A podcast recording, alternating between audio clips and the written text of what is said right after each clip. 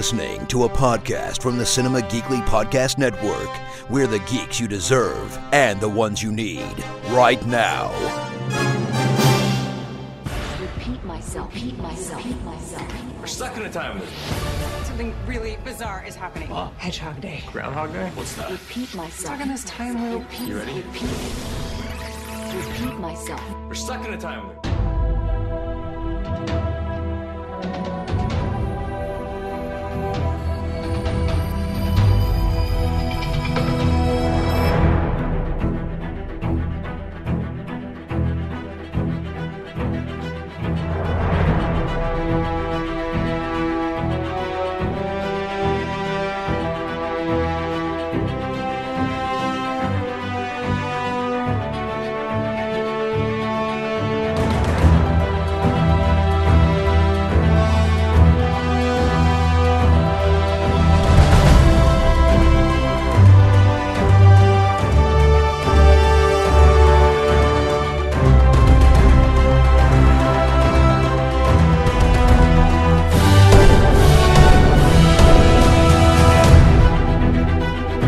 It's a brand new episode of the legendary Flashing Heroes of Tomorrow, where each week Glenn and I sit down to discuss a DC television show on the CW. Uh, Glenn, it is just the Legends of Tomorrow this week, and uh, I normally would not presume to speak for you, but I think we'd be happy carrying on this show if it was just Legends every week. Uh, yeah. this flew by and it was i got to enjoy it so much more without having to try to remember the plots and moments from three other shows. Uh, next week next week might be a nightmare because all four shows are going to be back on. So whew, okay well let's talk about uh, season 3 episode 11 it is called here i go again uh, a mission goes wrong, causing the crew to yell at each other. Zari attempts to repair the ship, but gets covered in goo and seemingly activates a program that blows up the Waverider before seemingly re experiencing events from the earlier day, I guess. Uh, in fact, the day seems to keep repeating itself, with Zari experiencing the same events over and over again, learning mysterious secrets about the team, such as Mick's writing ability uh, or maybe lack thereof. Maybe they should have said his passion for writing. Uh, eventually, the team discovers time agent Gary on board, who has been causing all of the repetitions. Mick destroys Gary's device, but Gary tells him that the repeats were the only thing saving them from death. When the ship is next set to explode, Zari seals herself in a study and uses her powers to try and contain the blast. She reappears in an empty Waverider where she encounters Gideon's human form. Gideon reassures her that she is really in the med bay and alive. She tells Zari that she transported her into her program to show her that she can't save 2042 without the Legend's help. Zari admits to Sara that she was researching historical loopholes to see if she could have saved her brother, which uh, Sara reassures her might be possible. And of course, at the end of the episode, in Yuan Province, China, the recently escaped Rip Hunter tracks down Wally West, looking for some help. Glenn, what did you think of Here I Go Again? Oh, I thought it was great. Hmm, this was I a like uh, that Nate. All she had to do was just tell him Ground Groundhog Day, Yep. and Nate's like, "Oh, you're in a time loop." Like- they did. I mean, they uh, they did a good job of making it feel. Uh, because Ray says it, so I'm assuming. Did it feel slightly similar to that Star Trek episode? Which one? There have been three Star Trek episodes in which there were time loops. The one that Ray mentioned. Um, was he mentioning the one from Next Gen? Yes. Okay. Um kind of. I mean, so the way these at least in the 3 Star Trek episodes I've watched, there's always one person who is aware that they are in a time loop uh, in some form or fashion. Uh, the one in particular that Ray was referencing, uh, Data eventually becomes aware of the time loop, but not at first. Uh, so uh, it was kind of unlike Zari, who knew from the get go. But there have been a couple of other time loop episodes where there's always one character who knows they're in a time loop and they're trying to convince everybody else that they're in a time loop over and over and over again.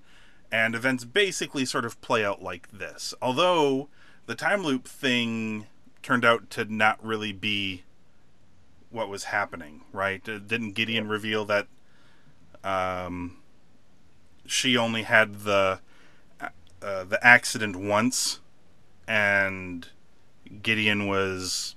I, I thought that Gideon had said that she wasn't really going through a time loop. That This was all some sort of thing that Gideon constructed for, um, to convince Zari to stay with the to get to know the team, and uh, to stay with them because that's the only way she could do anything about saving 2042 is if she had the the legends helping her. Um, so I don't think the time loop was actually a, a time loop at the end of the day. I think it was all in Zari's head. No, it was all a simulation. Yeah. Which is something I like because you know, I've seen a lot of time loop episodes already, so that was I was happy to see them sort of twist it a little bit. And I love that the she's like, "Okay, fine, but why was Gary in this?" and stuck in the trash and she's just like, "I just thought it'd be funny." Yeah. It was hilarious. Well, because I was like, oh, I'm glad Gary's in this. Whenever Yeah. she name dropped him on the call, Mhm. I was like, oh, I'm glad Gary's gonna show up. Yep. And the trash Yeah, they- is and the trash they- compactor the whole time. They did a couple of nods to the audience. They did. were- so They did. Uh, continue with your thoughts, though. no, I thought it was great. Uh, you know, Mick writing a uh, um, The next great space romance. opera Yeah. love novel. You know, it was pretty great. that he's so protective. He doesn't. He must think that writing is so girly or something that he has to protect, and he goes to extreme lengths to protect anyone from knowing he's doing it. yeah, Bear ink. traps and an uh, electrified safe and all this other shit. Fucking blue ink, so he knows who broke in. Uh, never change, Mick. He was great, and he never admits either. By the way, that he's actually. We see him, of course, working on his his novel, but like he never admits anything to anybody about all of this. Like she she sits there and talks to him about writing his book, and he's just sort of looking around the room, hoping nobody else is listening to this. Uh, but yeah, Mick Mick is uh, always was was excellent. But this was yeah, this was like the Zari episode. Uh, do you Yeah, think good. do you think it worked for her? Do you do you feel more attached to her as a character now? Uh, not necessarily. I think it. I think she took steps. Yeah, I, I don't think it was so much about her. It just Mhm.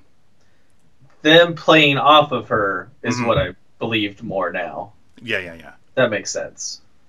It does. Um, yeah, I. Well, I mean, I think in a way because ever since they brought her on, she's certainly felt like the fifth or sixth wheel or whatever, and never really had that episode where it felt like she was part of the crew in any way. And I feel like this took steps towards towards doing that, or she's not like that character that you forget the name of every now and again because she's so inconsequential to the rest of the the show. She now feels like she's stepping out of that a little bit, so that is nice. Uh, I like the episode. I like the episode a lot as well. Uh, which I'll be honest, I was a little apprehensive about when they said they're doing the time loop. Although I really like that. Um, I really I can't remember which one it was that was when they found out they're in a time loop, and he's like, "Oh, I knew that was going to happen to us eventually." Yeah, yeah. uh, just waiting for it to happen. Uh, I was a little apprehensive about it because, as I've as has already been stated, I've seen my fair share of time loop things and wasn't overly excited to watch another one. So I'm happy they uh, they sort of played it off pretty well, and in the end, it wasn't really a time loop episode. It was without being one. Uh, my favorite, by the way, my favorite nod was the uh, the hawk the Hawkgirl helmet or whatever. They just have that laying around in storage somewhere. Like there's the the, and this happens sometimes in these uh, time loop episodes where there's like they're sick and tired of trying, so they just give up for a little while, and it's basically Kevin McCallister at home, uh, on Home Alone, where they just run around and do all this shit. And she was, I don't know where she was, but she was dressed up in armor, and maybe I'm dreaming it, but I'm pretty sure she was wearing like uh, the Hawkgirl helmet Yeah, it was a hot girl helmet. or something. Oh, did you have your fun montage? Like, yes, I did the fun montage. they did the fun montage. Uh, yeah, but this was a super solid episode. I'm kind of not looking forward to talking about so many episodes next week. I hope it does not dilute my fun that Legends always gives me. So I'm I'm looking uh looking for a long shot here, Glenn. This is a Tom Brady esque at the end of the Super Bowl hail mary. Yeah, well, it didn't work this uh, last Super Bowl. So. Yeah, I, ho- I hope I hope somebody's at the end zone with better hands than Gronkowski, because I'm really hoping that Flash, Black Lightning, and Arrow all deliver on some level. Because uh, if if there's more than one that's not so good, uh, it could it could make for a, a long day of viewing. So Yeah, hopefully Flash is good. Hopefully Black Lightning solid, and I mean the only thing I can hope for is competence out of Arrow. So that is the bar they're at now. Yeah. Uh, before we do the score, uh, would like to thank the good people of ThinkGeek for sponsoring the episode, as they always do. Head on over to cinemageekly.com slash ThinkGeek, or click the ThinkGeek link at the top of the page. Uh, plenty of stuff DC wise to go shopping for. I do not have a particular item picked out this week. Most of it is unrelated to the CW shows that are on. Almost everything they have is Wonder Woman or Batman or the Joker, which I think is basically pretty much all DC is is down to these days, isn't it? Is there anybody else? Harley Quinn. Uh, and I think that's about it. Nobody nobody's interested in any of these other characters, uh, at least based on uh, the buzz around the movies. Uh, well, so yeah, it's got to be good. It'd be different. that's true. uh, so yeah, nothing, nothing out of the ordinary. But there's plenty of DC stuff. There's plenty of Marvel stuff. There's plenty of everything uh, for your geeky needs at uh, ThinkGeek. CinemaGeekly.com slash ThinkGeek. Glenn, what would you give? Here I go again. Four and a quarter. Yeah, that's not too bad. That is not too far off. I, on, I mean, I only went. I went to four, so I was. I really wanted this to be like uh like a knock it out of the park episode. They haven't really had one uh, in a little while, but I mean, got a few yeah, they haven't had a Beebo ruling over the Vikings episode in a while. no, no, no.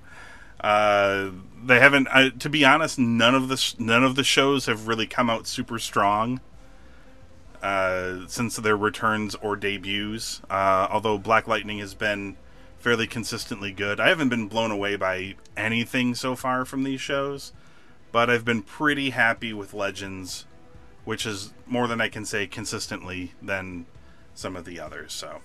Uh, that is a wrap for this week's episode. Head on over to cinemageekly.com, check out the archives of the show, and find us on Apple Podcasts and Google Play Music uh, and Stitcher as well. Just search for Flashing Arrow and hit subscribe.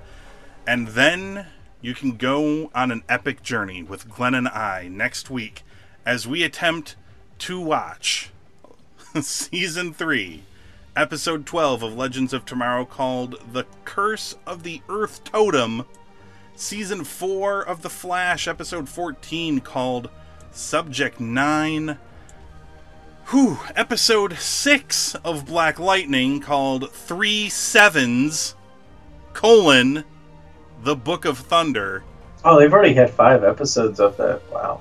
Indeed. And Arrow, Season 6, Episode 14, aptly titled Collision Course, because that is what we are on next week with all four shows.